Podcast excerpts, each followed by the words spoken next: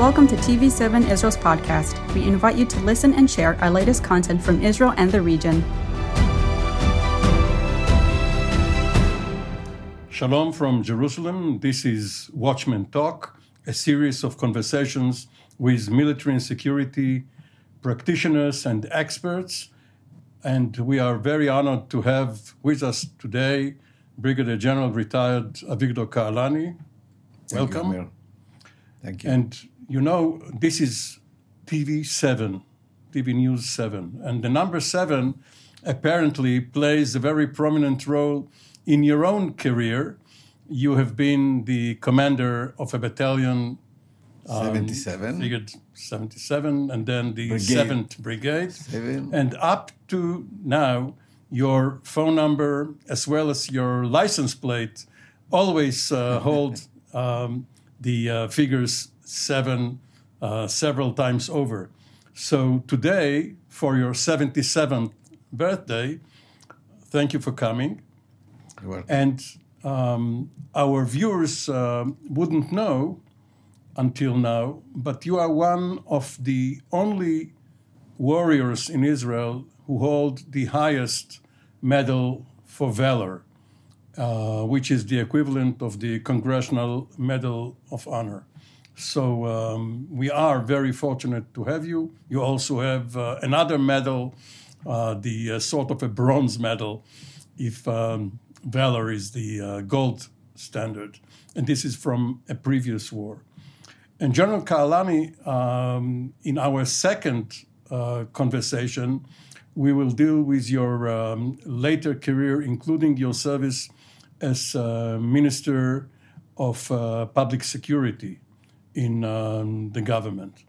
But let's first uh, try to focus on your service as a leader, as a commander in six levels of command from a single tank to a platoon to a company to a battalion to a brigade to a division, which is very rare in armies throughout the world.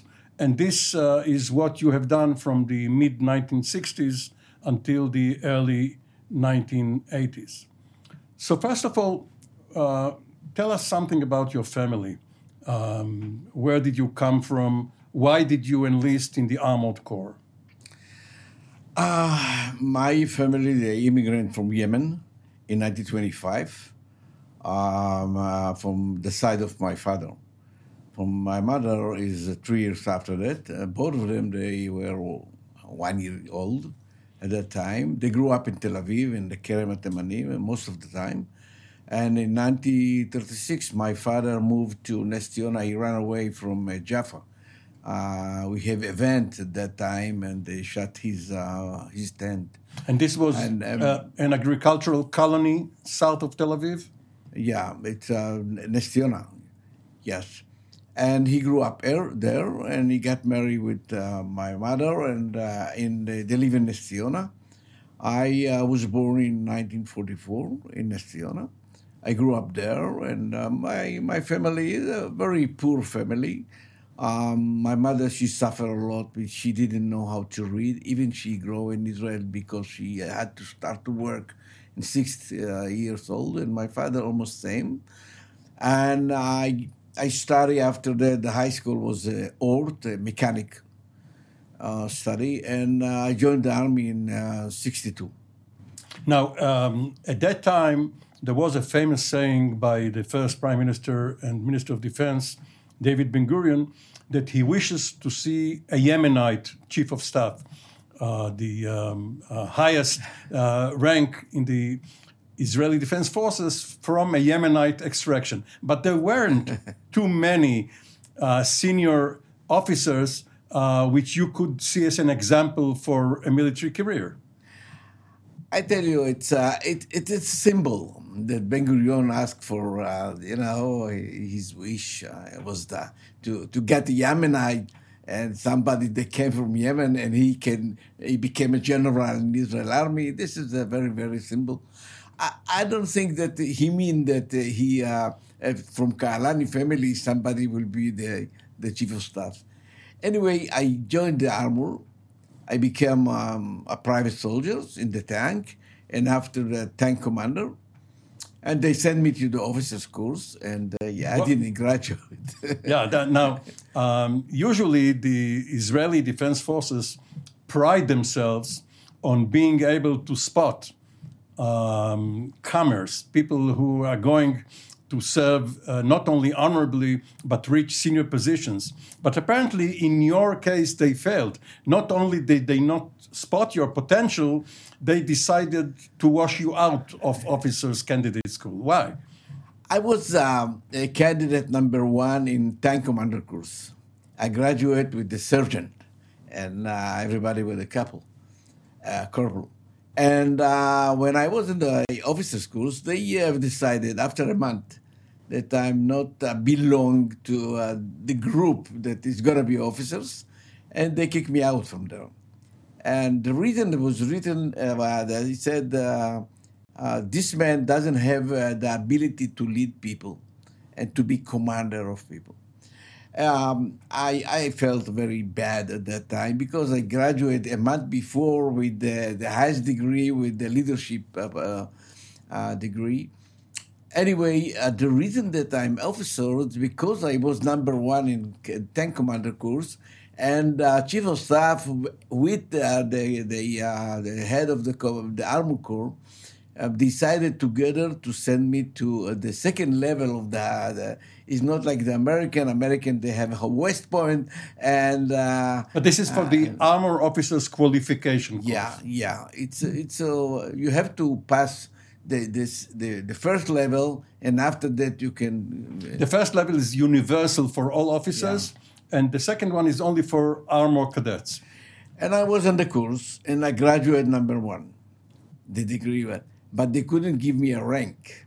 They asked me to go back to the basic officers course, and I said no, of course not. They tried to convince me. I said no, no, no, no, and they didn't know what to do with me. And after And you had a that, they- temporary rank of uh, second lieutenant. Uh, they um, they gave me uh, after nine months. After nine months, they gave me uh, the rank uh, second lieutenant. But uh, I was a private soldier. I was platoon leader that time, three tank commander, and uh, in the armor corps. And uh, after nine months, they have decided to give me a rank, and it was written uh, um, a note. If this man uh, will not go back to the basic uh, officers course, he will retire like a sergeant. it's I the note until now, the paper. Uh, anyway, um, I've decided to stay in the army just uh, by mistake. Um, they sent a small group to Germany to study the uh, tanks. So now, now we have um, to uh, explain that in the mid 1950s, for the first time, the United States decided to supply Israel with some planes, the uh, Skyhawk plane, and with some tanks, but not directly, uh, but through uh, West Germany, the Federal Republic of Germany. And uh, the reason was that the United States did not want to become an arms supplier to the Middle East, to the Arabs as well as to the Israelis. And uh, you were sent as part of the group to study the uh, M48 uh, Patton tank in Germany. A1. Yeah, they sent us to uh, Germany, Munsterlager. We study, we studied there, and for two months in German the language, and uh, we didn't have any relationship between Israel and Germany at that time, even uh, anything, nothing.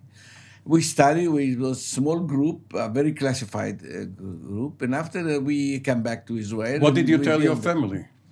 um, they uh, told us that we have a special mission In Europe. In, in Europe, but uh, nobody know uh, where we are, and the German didn't know where who we are. They thought maybe we are like uh, Turkish people. Now it's it's, it's completely different.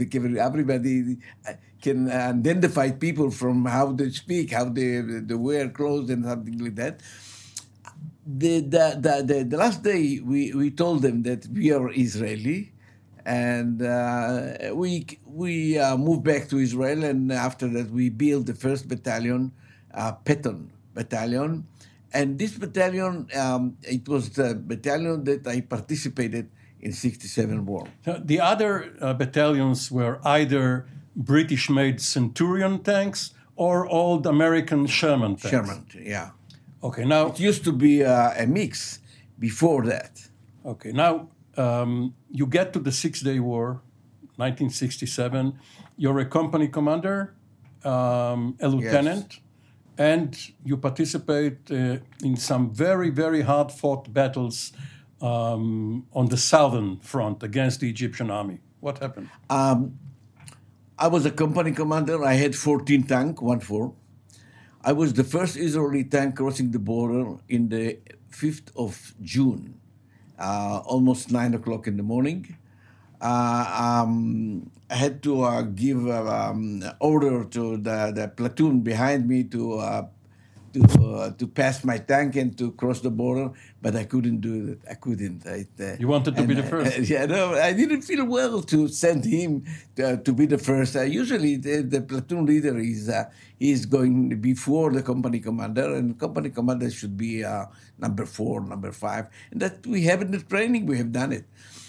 Anyway, um, I was the first Israeli tank, and after 500 meters, it was exploded in, under my tank, and I jumped to the second one. And after a kilometer, another bomb uh, uh, in the in my tank, and I jumped to the third one. So the procedure is if the leader's tank is disabled, he goes to another tank, Yeah. and the tank commander leaves and goes elsewhere. Yeah, he uh, um, he, uh, he he was on my tank, he tried to protect himself and and, and my crew, and I found myself a um, few minutes after that in the middle of road of uh, Khan Yunis. Um, like you know, Khan Yunis is the the town in the center of the Gaza Strip. It's hundreds of hundreds of Egyptian soldiers waiting for me, and I was with my tank. You were already famous. Yeah. Uh, first, I didn't know that I'm, I'm Israeli in the first moment because, uh, you know, my color it looked like them. Anyway, uh, it was a hard combat in the main road in Khan Yunis, and the people behind me, the, my, my soldiers, they used to shoot my tank just to protect protect me, and we shot all over with uh, with uh, the, the cannon, with the machine gun, and, and they tried to stop the first tank. If they could stop me, uh, all the, all behind, all the uh, column behind me, uh, nobody can move. Anyway, it was hard, and after that, I moved to the beach, and I took to the left and to a huge, huge town, in Rafiah, Rafa. Rafah. And I move on the Rafah. I didn't have a map. I didn't have artillery. I didn't have uh, intelligence. I didn't have uh, uh, infantry. I, th- this tank, and behind me, this moment was um, almost 30 tanks. It was one crazy go in the first, and everybody uh, joined him. And I didn't know how to get out from the town. And I didn't have any map because I lost it. And I found the way how to get out. How about Waze? No Waze? Uh, you make me laugh. Uh, anyway, um, I remember the train, the rail, um, is, uh, is the moment that I, I came to the town, I moved back and I used that to get out from the town. this is the uh, railway going all the way Yeah, to the Suez all the way. They so they told us before that don't touch the railway because we have to uh, maybe to take some uh, vehicles from Egypt after that. I I looked straight to the right and I, I didn't see any lawyer behind me, and I've decided to use it. Anyway, uh, the main combat was in uh, uh, Rafiah intersection, and it was uh, it's almost like division wait for us and uh, we uh, we shot them. They shot us, and and after uh, maybe an hour, I've decided to move forward and to attack them. Just to illustrate, there were three axes going from Israel, from the southern part of Israel, into the Sinai, which was part of Egypt. And you were on the northern axis, the coastal route. Yeah. The 7th Brigade commander was Gorodish, and the, brigade, uh, the division commander was uh, Talik, General Tal. And it, my mission was to attack them on the. You know, it's it's a it. Uh, this moment I remember so well Why? Because it was after three or four kilometers that uh, we moved forward with all our tanks. It was the best and maybe famous picture from the 67 war. And the famous picture from 67, when I asked somebody, he said, Oh, the uh, people, the soldiers near the Kotel. No, no, no, no, no. The famous picture was the boots on the dune. I remember that. They ran away from me. Egyptian soldiers um, untying their shoelaces, throwing away their boots in order to run faster Yeah. on the sand. and they threw away the rifles and run away. I didn't shoot, of course, at that time. But this this picture, when you see the picture, you understand why what happened to us in 73 war. because the, the feeling that we're strong and we can do whatever we want and uh, they uh, start to withdraw from us and imme- immediately uh, this is the picture. Anyway, we fought all over the day. Uh, um, How did, how did you uh, get uh, wounded? um, at the end of the day, they said the 7th Brigade and the, my battalion commander said that Victor lead the, the, the, the brigade to uh, the capital of Sinai, uh, El Arish.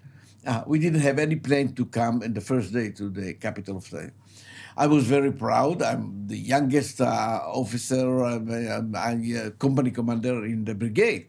Um, and I was the first Israeli tank, and behind me, my company, behind the, the brigade commander and uh, the company, the uh, battalion commander.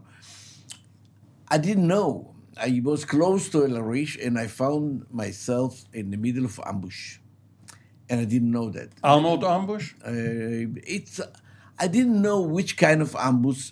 Of course, was uh, some tanks uh, waited for me, and it was um, suddenly this I found uh, it was a bomb on my tanks. This is the Jiradi? Jiradi, yeah, of course. And um, suddenly uh, it was a bomb, they shot my tank, and I fall down. And I tried to jump and I couldn't. All the tank was in fire. I tried to um, not to scream and yell. I didn't feel well because all my soldiers listened to me. And I try once and I fall down. I transfer and fall down. And it was the moment that I say shalom to the world. I say shalom to the world. I said, "This is this is my my life." You were burned. And and and, and many many many, many uh, slides like picture running in the phone in front of me and say shalom to the world, and I start to scream. Do you know what to whom I called? Your mother. Yes, of course. I called to my mother. She said, Ima. And she listened to me until Ness Ziona. 200 kilometers away. yeah. And I succeeded to jump out. I was like a torch. I lay down on the dune and I You were in the turret. Your your seat was in the turret, Uh, yes, of course.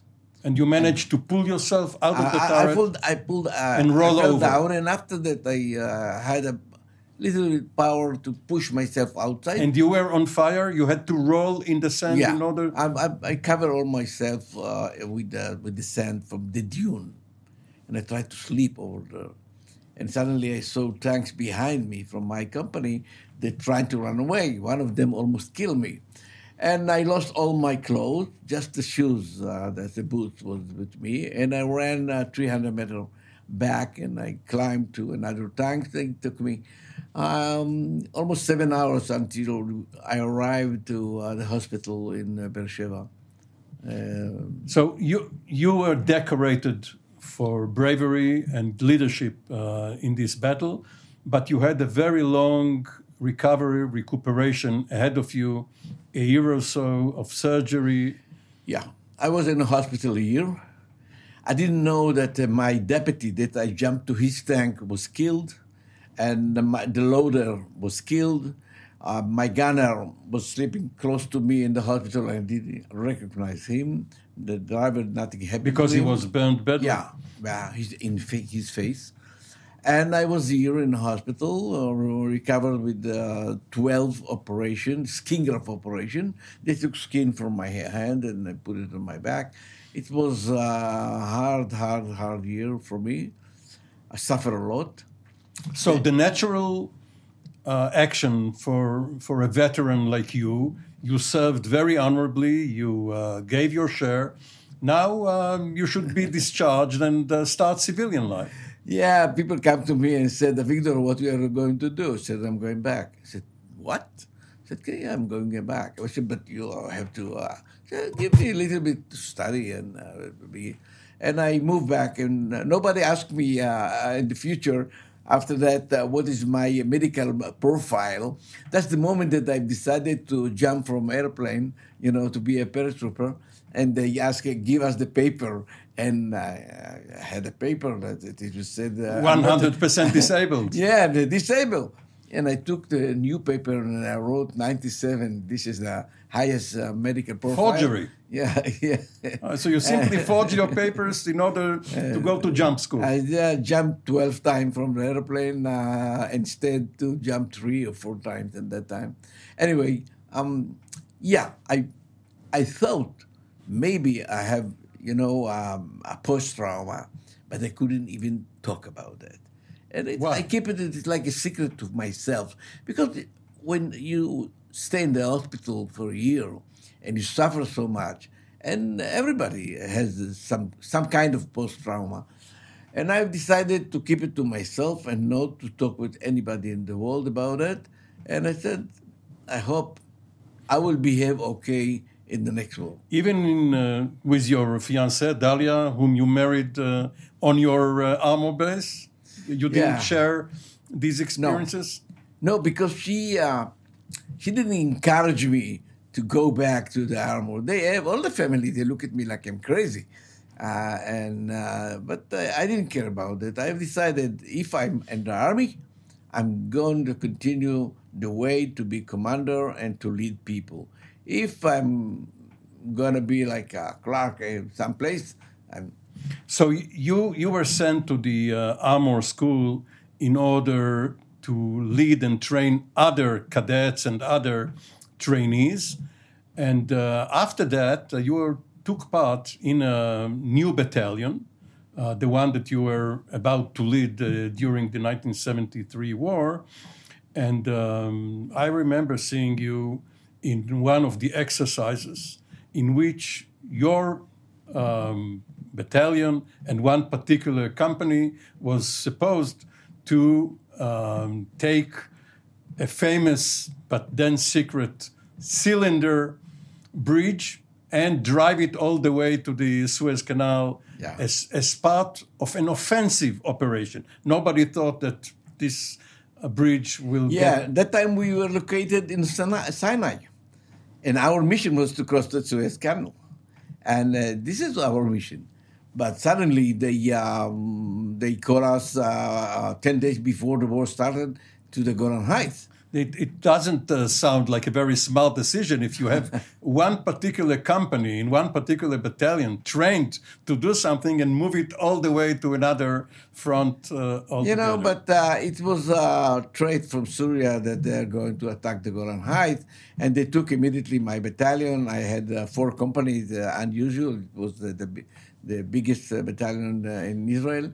And they moved me to the Golan Heights to uh, protect it during the, the time and um, Rosh Hashanah, the New Year holidays. Now, um, your brigade commander, another Avigdor, Avigdor Ben Gal, bet, better known as, as Janusz, um, was famous for always saying that war is just behind the corner and that you have to be ready even though most of the time, of course, it was false alarm. How come this time around you were readier than other parts of the Israeli Defense Forces? Oh, we moved to the Golan Heights. We found there uh, just uh, around 60, 65 tankers ready. You were airlifted and you got uh, matched with other tanks waiting for yeah, you. Yeah, yeah. We, we took from a warehouse uh, new tanks and uh, we moved to the Golan Heights my mission was to uh, to be a counterattack to the south, to the north, and I didn't know the area. You know, it's uh, Golan Heights is completely different, and it came from the desert. And uh, Golan Heights is a stone, volcanic area. You have to, you don't know how to move with uh, your uh, your battalion. And of course, we studied for 10 days. Uh, yes, Janusz Ben Gal, he was the man that uh, all the time he said, Tomorrow is the war, tomorrow is the war, tomorrow is the war. When he sent me, he said, Yeah, you are going to going to fight. And a day before the war started, he moved with his supporter and another two battalion to the Golan Heights, and we found ourselves in the Yom Kippur and all seven brigade over there. I was lucky at that time because I came 10 days before. So, General Kahalani, you were a lieutenant colonel at the time. You were experienced um, in the 1967 war. Some other officers, perhaps, had uh, some experience in the so-called war of attrition, which was a stationary. Very few. Which was a stationary exchange of fire, not a war of movement. But here you are. Every three years, your soldiers, your troopers change because they are conscripts. They, they of course, uh, enlist in the army, they train, and then they move to the reserves. But your battalion was regular army. Regular, regular army. I just, uh, I was lucky at that time because I, I finished two months to uh, teach my uh, my soldiers how to operate tank, and uh, we uh, they graduate from that course, special course. Uh, they were ready to. Um, so they were less than a year in the army. Most of them, less, less, less than a year.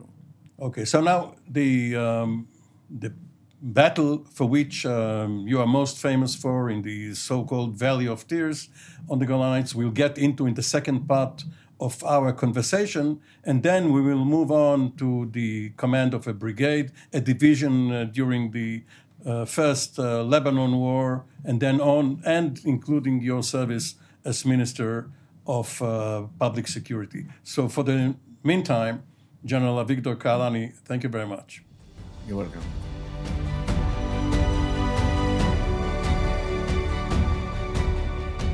Thank you for joining us in another TV7 Israel podcast. For more content, visit our website at tv7israelnews.com or follow us on social media.